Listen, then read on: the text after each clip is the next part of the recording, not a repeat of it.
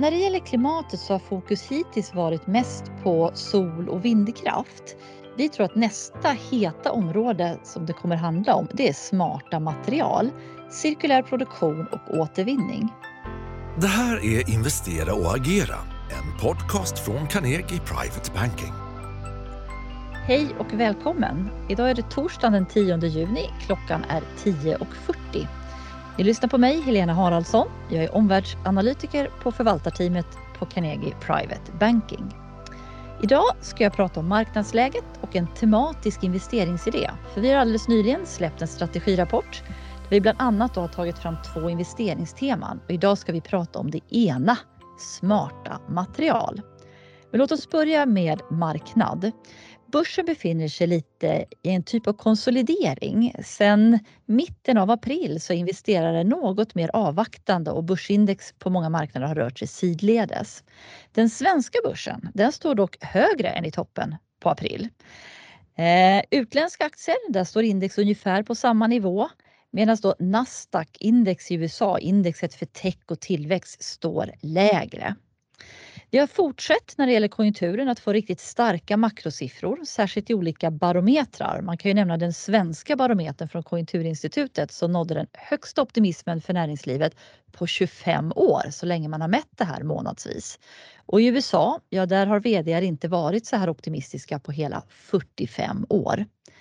Det är nästan så att läget är för hett med allt längre leveranstider och svårigheter att rekrytera i en del sektorer. Och den nya investeringsmiljön det är att inflationssignalerna för första gången på länge blir allt fler och de kommer från råvarusidan, från fraktkostnader, från högre lönetryck men också ökade konsumentpriser. En stark efterfrågan gör att de flesta företagen tycker att det är väldigt lätt att höja priserna mot slutkund och på så vis då täcka de högre insats och tillverkningskostnaderna. Trots de här inflationssignalerna så har långa räntor, särskilt obligationsräntorna i USA, inte börjat stiga igen. Utan en tioåring har faktiskt fallit tillbaka och nu på morgonen är den återigen under 1,5 procent. Det är stort fokus på siffran idag. 14.30 så kommer det viktiga inflationssiffror, KPI från USA och marknaden har väntat hela veckan. Eh, vi ser en betydande risk ändå att inflationsrån kan komma att förnyas och att Feds analys och lugn när det gäller fortsatt stora stimulanser kan börja ifrågasättas. Och därför kommer obligationsräntorna enligt vår bedömning då sannolikt att stiga resten av året. Det här behöver inte bli ett börshot. Eh, vi har ju fortfarande mer aktier än normalt i våra portföljer.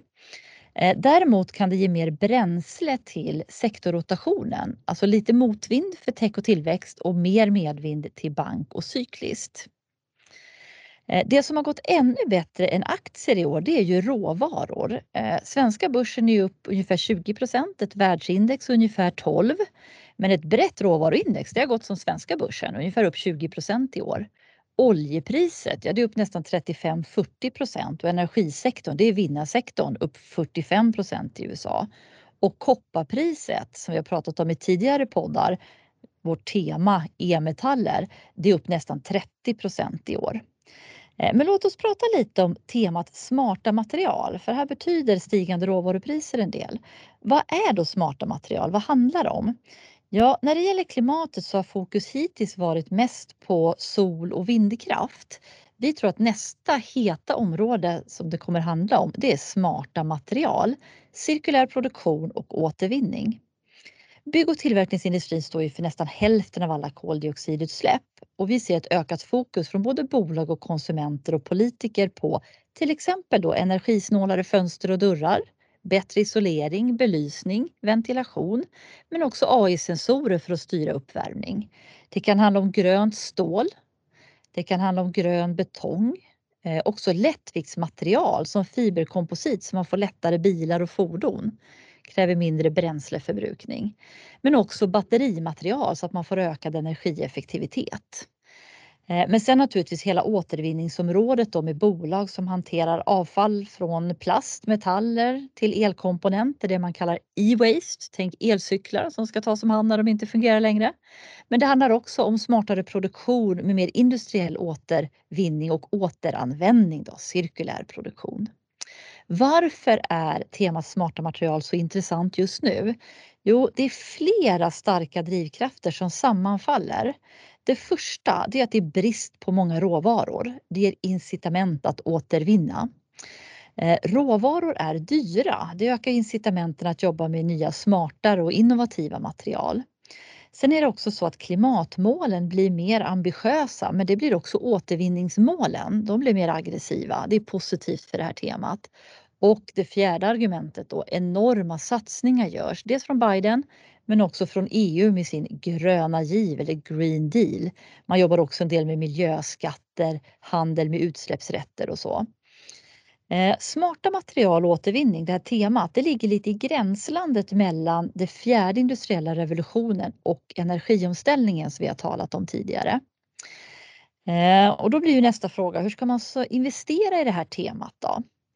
Ja, dels finns det en del nordiska bolag som är verksamma inom det här området. Vi har ju Rockwool inom isolering, Tomra på återvinning, Inwido när det gäller fönster, Lindab på ventilation.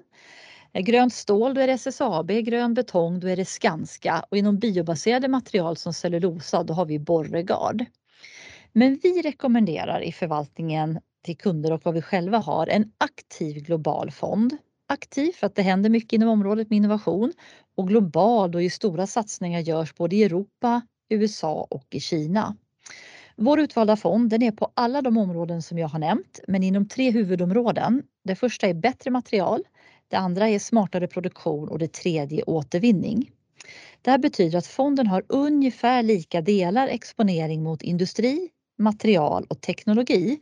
Det vill säga den har en ganska cyklisk profil och ger då indirekt en exponering mot stigande råvarupriser. Ibland får vi frågan vad finns det för risk då till placeringen? Ja, det skulle ju vara i och med att den är cyklisk fonden en sämre konjunktur eller lägre råvarupriser. Nu har vi det omvända, starka signaler på båda de här fronterna. Det är också så att många portföljbolagen i fonden har goda möjligheter också att gynnas av ett ökat fokus på hållbarhet med exponering just mot flera då av FNs hållbarhetsmål.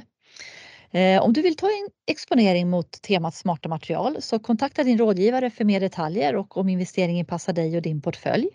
Detsamma gäller om du är intresserad av vår portfölj Globalt tema där vi ju samlar aktieplaceringar mot megatrender och där gör ju vi analysen, sköter nyhetsbevakningen och gör omallokeringar då utifrån marknadsmiljön. Vill du läsa mer i vår strategirapport så finns den i Carnegie online. Där kan du också titta på vårt strategiwebbinarium och ännu mer spännande, den 18 juni klockan 10 så kommer vi ha ett trendseminarium hur man hittar gröna investeringar. På webbinariet så har vi med oss Carnegies topprankade aktieanalytiker men numera också hållbarhetsstrateg Lena Österberg. Hon kommer presentera en färsk analys över hur investerare ska bedöma EUs nya gröna ramverk för investeringar, det som heter taxonomi. Men hon kommer också berätta vilka bolag på Stockholmsbörsen som kommer påverkas tydligast. På återhörande och tack för att du har lyssnat. Du vet väl att den här podden finns på både Spotify och iTunes? Om du tyckte det här avsnittet var bra får du gärna ge oss ett betyg eller rekommendera podden vidare.